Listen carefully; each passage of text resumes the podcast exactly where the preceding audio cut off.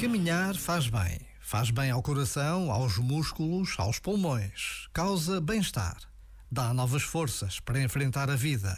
Mas há caminhadas e caminhadas. Quando se junta ao esforço físico o desejo interior de chegar a um destino, de cumprir um sonho, uma promessa, ou simplesmente quando se deixa aberto o coração a tudo e a todos, os passos andados ganham outra dimensão.